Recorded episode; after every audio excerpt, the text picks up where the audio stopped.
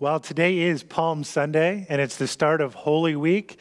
And on Palm Sunday, we remember and celebrate, uh, as we just seen, the time when Jesus uh, rode in to Jerusalem on a donkey. And uh, between Palm Sunday and Easter Sunday, so much happens. So much of the priorities of Jesus come into focus as uh, we see sort of um, the narrowing of his ministry and all the things in the final days that lead up to his arrest and his crucifixion and then the resurrection. And so today we, we start that and we think about Palm Sunday Sunday, uh, as we just saw uh, of Jesus riding in on a donkey. This was in contrast to the Roman emperors who would have a procession like this, but they would ride a huge war horse with a show of power and might uh, and, and, and violence to say to people that if you don't follow us, if you don't do what we tell you you ought to do, uh, then there will be consequences. There will be violence. And that's how Rome ruled. That was their politics in that day. And Jesus, instead, instead comes in in his uh, own nonviolent, humble, and meek procession. And in that, we see real authority and real power, but in a very different way than the political world around him. And when he gets into Jerusalem, as I said just a second ago, we see in the, the days of Holy Week some of his greatest priorities, the things that he's been teaching in his ministry, come into focus. And what we see is on Palm Sunday, there's crowds that are yelling, Hosanna, Hosanna, save us. That there's this declaration of uh, dependence on Jesus, trust in Jesus. And yet there are political and religious leaders and some in the crowd who will turn on him and take what he has taught, and they will use that as the reasons why they will have him executed.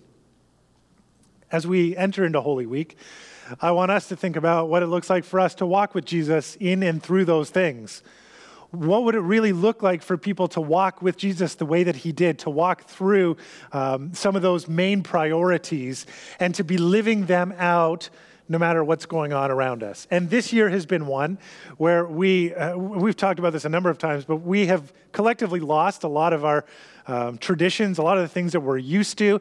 And we're coming to Easter again this year and uh, not uh, gathering in person for Sunday services this year, uh, which is again hard to believe. And there's certain aspects of our traditions and our religious traditions that we're missing, that we've lost out on at this time uh, in our lives. And that's difficult, but it gives us the opportunity to stop and to reflect and to ask ourselves what is truly important? What religious traditions are the most important? If we're going to walk with Jesus, what should that look like? And when some of the things that we're used to doing aren't available to us, I think we have a chance to ask ourselves what does it look like to really walk with Jesus? And here is what I found so challenging preparing for today's message that if we really, truly, honestly, and authentically, want to walk with Jesus and put that into practice, it might mean that we walk away from our religion. That might be exactly what needs to happen. The way that we express our religion and faith, there might be aspects of that, and maybe really big chunks of it that we will end up walking away from. So think about that as we look now um, into the next day in Mark's gospel. After Palm Sunday, Jesus comes into the city, where he goes and what he does, which shows us one of his great priorities. So this is from Mark chapter 11, and I'll start reading in verse 12. It says, On the following day, so the day after Palm Sunday, Monday of Holy Week, when they came from Bethany, he was hungry. And seeing in the distance a fig tree in leaf, he went to see if he could find anything on it. When he came to it, he found nothing but leaves, for it was not the season for figs. And he said to it, May no one, may no one ever eat fruit from you again. And his disciples heard it. Now, this is a little bit of a curious passage, but is part of a frame, which is a, a literary um, unit, a, a literary uh, device in order to frame one event that we're going to get to in a second, because we're going to come back at the end of it to the fig tree again. So we'll see something about the fig tree. We're going to come back to the fig tree, and it's going to be an illustration for what happens in between uh, our readings about the fig tree. But it's curious because Jesus comes to a fig tree, it's in leaf, but he doesn't find any figs, there's no fruit. And so he curses it, says, May no one ever eat fruit off this tree ever again. But it also said that it's not the season for fruit, it's not the season for figs. In other words, the weird thing about this is Jesus you know, seems to be upset that there's no figs, but you wouldn't at this time expect to find figs on the tree. That's what uh, causes you to scratch your head. Now, here's why he does this. This is what we call a prophetic symbolic action. So Jesus is acting prophetically, and he's acting out something that's going to be an illustration for something that he wants to teach. So when Jesus comes and he finds no figs on a tree that you don't expect to find fruit on, the next thing that we're going to connect this to, Jesus is going to go to the temple, and we're going to ask the question when Jesus goes to the temple, should he expect to find fruit? What should he expect to find? Should there be fruit of healthy religion, healthy spirituality, health faith there, uh, healthy faith there? Is that what he's going to find, or is he going to find a fruitless religious system? So, verse 15 says, And they came to Jerusalem. And he entered the temple, Jesus, and began to drive out those who sold and those who bought in the temple. And he overturned the tables of the money changers and the seats of those who sold pigeons. And he would not allow anyone to carry anything through the temple. There's an important point here uh, of what's happening. So Jesus goes into the temple. The temple is the central part of the religious system for the Jewish people. And Jesus is Jewish. So he's going to his own religious center where they would come and do pilgrimages, where they would bring sacrifices, where they would worship their God, Yahweh, an extremely, extremely sacred and important place for Jesus and for his uh, family, uh, his religious tradition. And he starts throwing over the tables and driving out those who buy or sell, those who uh, change money and sell pigeons. Now, there's a common misconception, if you've, if you've heard of this, some people call it the, um, the cleansing of the temple, and people say, oh, Jesus goes in the temple and he sees people doing business, and he's mad that they're doing business, and so he, he drives them out because it's supposed to be a place of worship. But that's not actually what's happening here. Jesus is shutting down the function of the temple. It's the same thing he was doing with the fig tree. He was shutting it down so that it would no longer operate. And this for Jesus is temporary because he's going to turn over the, the tables and run people out. But they're going to come back in short order, but he's, he's looking to something in the future. This is, a, again, a prophetic symbolic action. He's making sure that the functions of the temple are temporarily shut down to prove his point, to make his point. But he's not angry at the people who are buying and selling or changing money or selling pigeons. These are all legitimate practices that needed to happen at the temple people needed to buy and sell so that they could have the proper sacrifices. They needed money changers so that they could pay their temple tax uh, and perform their other services that they need to at the temple. They need people to provide the pigeons for certain sacrifices. These were all things that were supposed to happen in the temple. Jesus is not mad that those things are happening, but he's driving those things out because he's shutting down the temple for a bigger reason, which we find out in the next verse, verse 17. It says, and he was teaching them and saying to them, Is it not written, My house shall be called a house of prayer for all nations, but you have made it a den of robbers?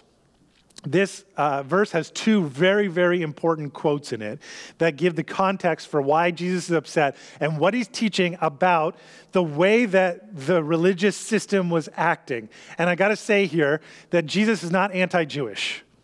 That's not the point of what Jesus is teaching here that all this stuff that is happening in the Jewish system is bad. It's the way that these people are um, worshiping, the way that they're living is an offense. And we get to that by the context provided by these two quotes. So the first quote that says, my, my house shall be called a house of prayer for all nations, comes from Isaiah chapter 56. Isaiah chapter 56 is an Old Testament book, a prophetic book, the prophet Isaiah. And the 56th chapter is about foreigners. These are people who are not Jewish, who are outside of the, the family, as it were, outside of the religious tradition. And it's talking about them being welcomed an inclusive religious tradition that in a, in a, world, an ancient world, not so different from our world today, but in the ancient world, which is, was so nationalistic and every nation seemed to have their gods, and our gods are against your gods and our people are against your people, Isaiah chapter 56 was a, a different kind of tone. It was our religious tradition is supposed to be inclusive of people. It's supposed to, supposed to be offered to everybody, and they should be able to come to our temple and to worship and to be accepted. You're supposed to be able to bring in people that aren't like you and don't look like you and aren't part of your nationality and aren't part of your religious background. It's an amazing, amazing passage. The chapter starts by saying, this is really important, remember this keep justice and do righteousness, for soon my salvation will come and my deliverance will be revealed. Justice and righteousness are two very important terms. Together, they are justice is making sure that people who have been wronged, people who have been impoverished, people who have had violence done against them, people who have been kept uh, down, kept out, excluded, people who um, are living in poverty because people haven't given them a chance, people who have been enslaved, people who have been mistreated in, in all number of ways. Justice is making sure that those wrongs are righted. Righteousness is living in such a way that those wrongs never occurred, that, that your way of living and collectively their way of living doesn't put people in poverty, doesn't keep certain people out, doesn't make people vulnerable, doesn't abuse people.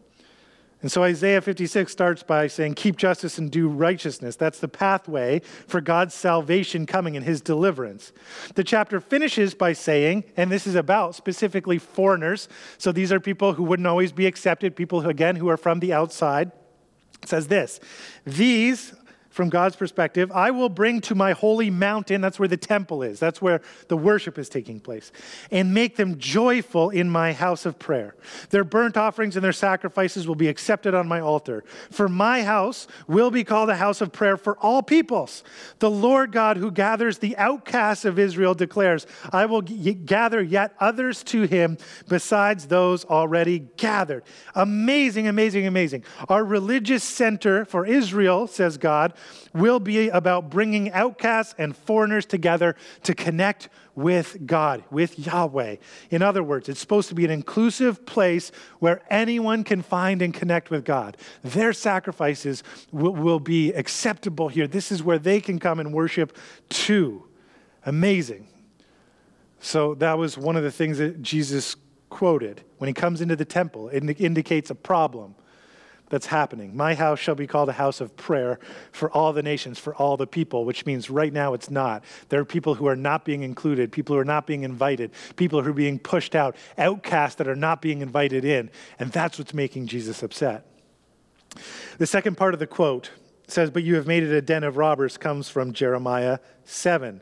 Listen to some verses from Jeremiah 7. In verse 3, it says, Thus says the Lord of hosts, the God of Israel. Amend your ways and your deeds, and I will let you dwell in this place. Do not trust these deceptive words. This is a temple of the Lord, the temple of the Lord, the temple of the Lord. This is so amazing. These deceptive words, in other words, prophet is declaring to the people, your words about your religious tradition are a lie. You're going around saying, the temple of Yahweh, the temple of Yahweh, the temple of Yahweh. We are true worshipers of Yahweh. Uh, the one true God. We are the true worshipers of Yahweh. And this is our temple, the temple of Yahweh, the temple. And Jeremiah is saying, those words are a lie. Your religious traditions, the way that you're uh, celebrating, the way that you're worshiping, the way that you're living is a lie. You can't just run around saying, ah, yeah, the temple of Yahweh. You're not representing Yahweh. And look what Jeremiah says is the reason for this. Verse 5 For if you truly amend your ways and your deeds, if you truly execute justice one with another, same theme, justice. You need to treat people properly. You need to make sure that vulnerable people have enough. You need to make, pe- make sure that people uh, are not abused, they're not excluded. You need to care for the needs of people who don't have enough. You need to look out for each other. Verse 6 If you do not oppress the sojourner, the fatherless, or the widow, or shed innocent blood in this place, and if you do not go after other gods on your own, harm, then I will let you dwell in this place, in the land that I gave of old to your fathers forever. Behold, you trust in deceptive words to no avail. Things you're saying about your religion are a lie. Will you steal, murder, commit adultery, swear falsely, make offerings to Baal, and go after other gods that you have not known, and then come and stand before me in this house, which is called by my name, and say, We are delivered, only to go on doing all these abominations? Has this house, which is called by my name, become a den of robbers in your eyes? Behold, I myself have seen it, declares the Lord. In other words, you're going out there and executing injustice and you're not caring for the people who need to be cared for most. So we have a list, and it's not a comprehensive list, but it's a list that represents the people who would be most vulnerable in their society. Verse 6. Uh, oppressing the sojourner. So think again of maybe an immigrant, somebody who comes and has no provision or protection from their family. Uh, they're out in a, a country that they don't know the customs and they don't have people there that are going to look out for them maybe not just immigrants, but refugees. Maybe they're escaping a very dangerous situation. Are you going to oppress them? Or then the fatherless or the widow. So, people who are vulnerable, because especially um, they depended so much on the father figure of each household that women without a, a husband or a father to protect them or provide for them were extremely vulnerable women just, just didn't have opportunities to go out and work, and, and kids who don't have a father, that, that person that's going to provide for them, these are people that are going to have nothing. They're going to be extremely vulnerable. So you're going to go out, and if you're not going to be just, if you're not going to care for these people. You can't just come into the temple. You can't go around and treat people poorly, whether it's stealing from people or murdering people or committing adultery or lying to them or, or making offerings to these other gods. You can't do all these things that hurt other people, abuse other people, exclude other people, and then come into the temple and say, ah, the temple of the Lord, the temple of the temple of Yahweh. We're good worshipers. Everything's good between me and God because I come and I do my worship. Saying, no, no, no, no, this kind of worship is not acceptable. And so in verse 11, it talks about the house of God, the house of the Lord becoming a den of robbers. And this is what Jesus gets to. And this is important. The den of robbers isn't where the crime is committed, it's where the thieves hide out. So when Jesus went into the temple and he's driving out the money changers and the people buying, selling, it's not that those people are committing a crime, it's that the people are committing crimes in their lives. They're committing injustice. They're ignoring the, the plight of people who are most vulnerable and most hurting and most in need. And they're living in such a way that's selfish and doesn't care for those in need. And then they're coming into the temple and saying, Oh, yeah, we're good with God. We've got our sacrifices. He loves us. He forgives us. Everything's good. Saying this is just a hideout for robbers and thieves. You're treating these people terribly, and then you just come in and pretend like everything's great with you and God. You're hiding out. You've turned the temple into a place where robbers can come and hide and feel good about themselves.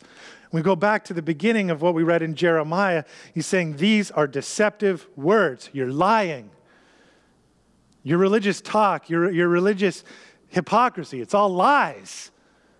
This is a den of robbers. You're hiding out. You can't live that way and then come here and pretend like everything's good between you and God. And oh, we're Yahweh worshipers. This is the, the house of Yahweh. No, no, no. This has become a hideout for people who are perpetuating injustice. Your religion is a lie. You're using your religion to excuse injustice. Man, this is so, so powerful for us to make sure that we think about. And when we think about what our religious traditions are and how we express our faith and what we make sure is such a big priority, and to make sure that our religion must encourage us to do justice, not excuse us from it. So we can't have these religious practices where we say, I come to church, or this year, I watch church every week. We talk about forgiveness and grace. It makes me feel good. Maybe it makes me believe like I'm going to go to heaven when I die, and so everything's good between me and God, and to ignore how we live and treat other people now. We, we ignore uh, people who are living in poverty, Uh, people who are excluded, people who don't have the help that they need, people who don't have people welcoming them in and protecting them and providing for them. You can't get away with that. That's what Jeremiah was saying. That's what Isaiah was saying. That's what Jesus was saying. You can't use your religious traditions to hide your lifestyle. So then we got to ask ourselves if we're really walking with Jesus, we really want to walk with Jesus, what are the ways in which we might do the same thing? I know we don't set out to do that, but what are the ways we might set up our religious routines or rituals in such a way that it kind of lets us hide from actually living in a just way, in a caring way, in a loving way? You know, this is what Jesus taught when he was asked what was the most important thing about the entire law. And he said to love God with everything that you are and to love your neighbor because you can't separate the two. You can't just say, wow, I love God so much. I go and I sing the worship songs and I go and I listen to a sermon and I, I show up to church I show up to YouTube this year uh, and then go out and ignore how you treat other people. You can't separate them out. That's not how God works. God is love, and so it has to go together. The whole thing has to go together. Which means if your religion makes you believe that God loves you but doesn't help you love others, your religion is a lie. If your religion leads you to believe that God is for you but hates your enemies, your religion is a lie. If your religion convinces you that God provides for all of your needs but lets you ignore the needs of others, your religion is a lie. If your religion assures you of an afterlife but ignores how you live in this life, your religion is a lie. If your religion believes that God offers mercy to you and judgment towards others, your religion is a lie. If your religion is a social club of people that are like you, but lets you ignore the pain of people who aren't like you, your religion is a lie. Our religion must encourage us to do justice, not excuse us from it. If our religion is walking with Jesus, following Jesus, there's no way to get around it. It demands that we love people who aren't like us, to welcome outsiders, to care for those in need, to forgive the guilty, God says, and Jesus is calling this out I reject your religion when it becomes a refuge for robbers. I reject that kind of worship because it's a lie. You, you, can't come to, come to this temple and say, Ah, I worship Yahweh, if that's how you live. Jeremiah, Jeremiah 7 continues the word of the Lord to the people. It says, Go now to my place that was in Shiloh, where I made my name dwell at first, and see what I did to it because of the evil of my people Israel. And now, because you have done all these things, declares the Lord, and when I spoke to you persistently, you did not listen, and when I called you, you did not answer. Therefore, I will do to the house that is called by my name and in which you trust, and to the place that I give to you and to your fathers, as I did to Shiloh. Here's what happened in Shiloh. Um, the people, before the temple was built, people of Israel built the, the temple to worship in. Uh, they had the Ark of the Covenant, and this is where the concentrated presence of God was. It was kind of this big holy box that they would carry around. And when they got into the land, they took it to Shiloh and they left it there. But because of their wickedness, Shiloh was destroyed by the Philistines. And that's what's being alluded to here by Jeremiah. And he's saying what happened to Shiloh when that, that place was destroyed is going to happen to the temple, which is now what Jesus is picking up on. Jesus is in the temple. And just like the fig tree He's saying this is not bearing fruit and this is going to be destroyed. And Jesus, what he's teaching is because this is such a lie and because you're not actually living in a loving way and you're not caring for people, this is all a charade. It's all going to fall apart. And within 40 years of Jesus' death and resurrection, the Romans come and destroy the temple, completely destroyed. That's what Jesus was talking about. This is such a lie. It's not, it's not going to stand up, it's not going to last. This isn't what God, God wants for this. So, back in Mark chapter 11, back to Jesus, after he had done this, driven these people out. And this would, this would have been something, this would have attracted a lot of attention. It says in verse 18, And the chief priests and the scribes heard it and were seeking a way to destroy him, for they feared him because all the crowd was astonished at his teaching. And when evening came, they went out of the city. You have the, the ones who are leading this kind of religious tradition the ones who benefit from things being the way that they are and not having them change, and they're furious. But then there's these crowds of people who go, We're astonished. This guy's teaching something so powerful. By the way, same thing that happened to Jeremiah. Uh, the leadership wanted him dead. The people stood up for him, and he narrowly uh, avoided at that time uh, being killed. But this is going to be one of the things that gets Jesus crucified. They're so mad at him for this critique, for calling out their hypocrisy, uh, for doing that in their temple, it's going to drive them to want to arrest him and have him crucified. So then in verse 20 it says, uh, as they go out of the city, Jesus and his disciples, they passed by in the morning. They saw the fig tree withered away to its roots. And Peter remembered and said to him, Rabbi, look, the fig tree that you cursed has withered. And this is the framing. right? The, the fig tree that wasn't bearing fruit, it's going to wither. It's dying. It's not healthy. And we see the commentary on the temple that he went to see if he could find good fruit there, and there's no fruit there either. And that, that temple is going to be destroyed. It's going to, it's going to fall apart because it's, it's not doing what it's supposed to be doing. And Jesus answered them, Have faith in God. Truly I say to you, whoever says to this mountain, Be taken up and thrown into sea, and does not doubt in his heart, but believes what he says will come to pass, it will be done for him.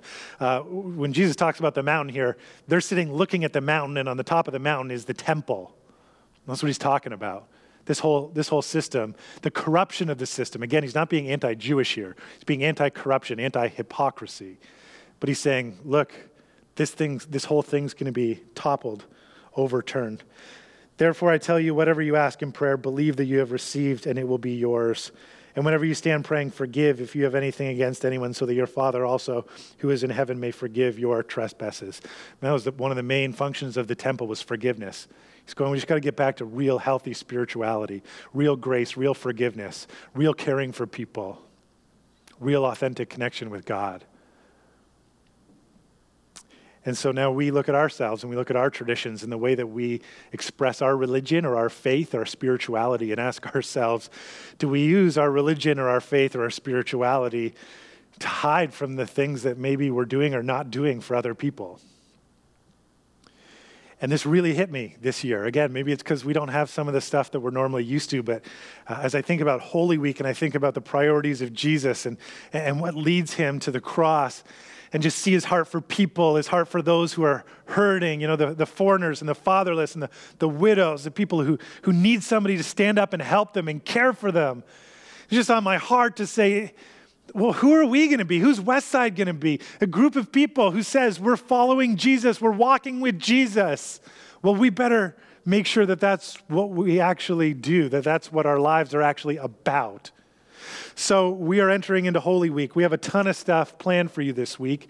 And in a minute, you're going to see our ministry director, Zach's going to come and give you a lot of specifics on instructions of how you can participate this week, how we can celebrate Easter together. So excited for a lot of stuff. I want to share one of those things with you that I think is going to be so important, whatever else we do as we follow Jesus.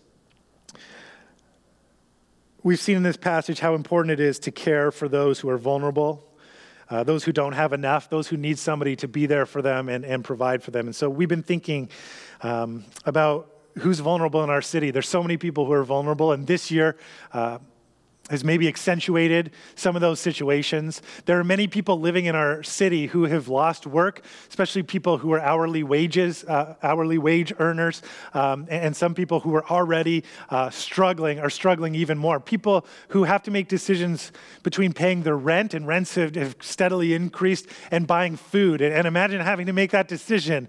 Am I going to buy groceries or am I going to pay rent? Am I going to do shelter or am I going to do food?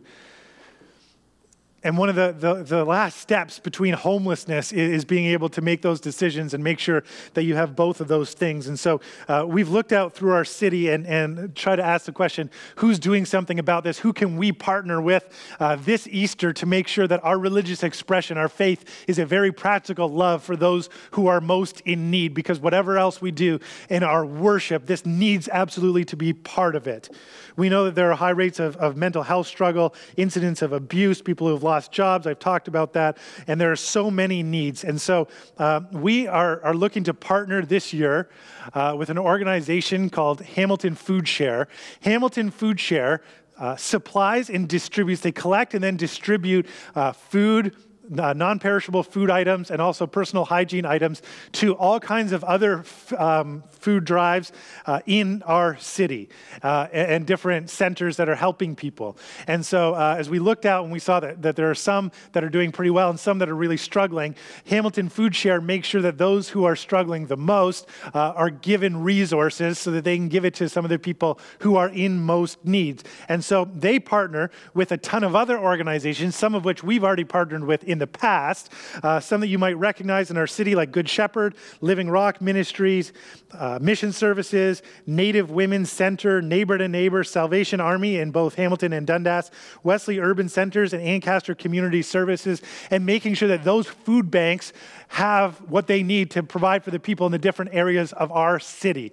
And so this Saturday, uh, hopefully you've already heard it, we're doing some awesome things for family. We have a scavenger hunt, which is going to be a ton of fun. We want you to bring your kids, sign up for a slot. You'll get instructions on that in a little bit too. But on Saturday, this Saturday of Easter weekend between 10 and 12, we are going to be doing a drive through, contactless, distance food drive to support Hamilton Food Share.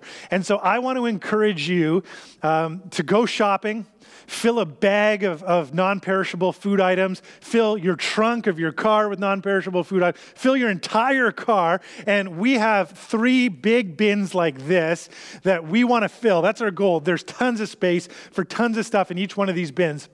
And we want you to come, drive through, drop off your donations. We want to fill them to overflowing so that we can make sure that as an act of worship to our God as we walk with Jesus, we are caring for people in our city in a very practical way. I want you to come yourselves, tell your family about it, tell your friends about it, tell your neighbors about it, invite them to be part of this, uh, to come drive through and, and make sure that we're just in a really practical way caring for people because I believe that whatever we else we do, to worship.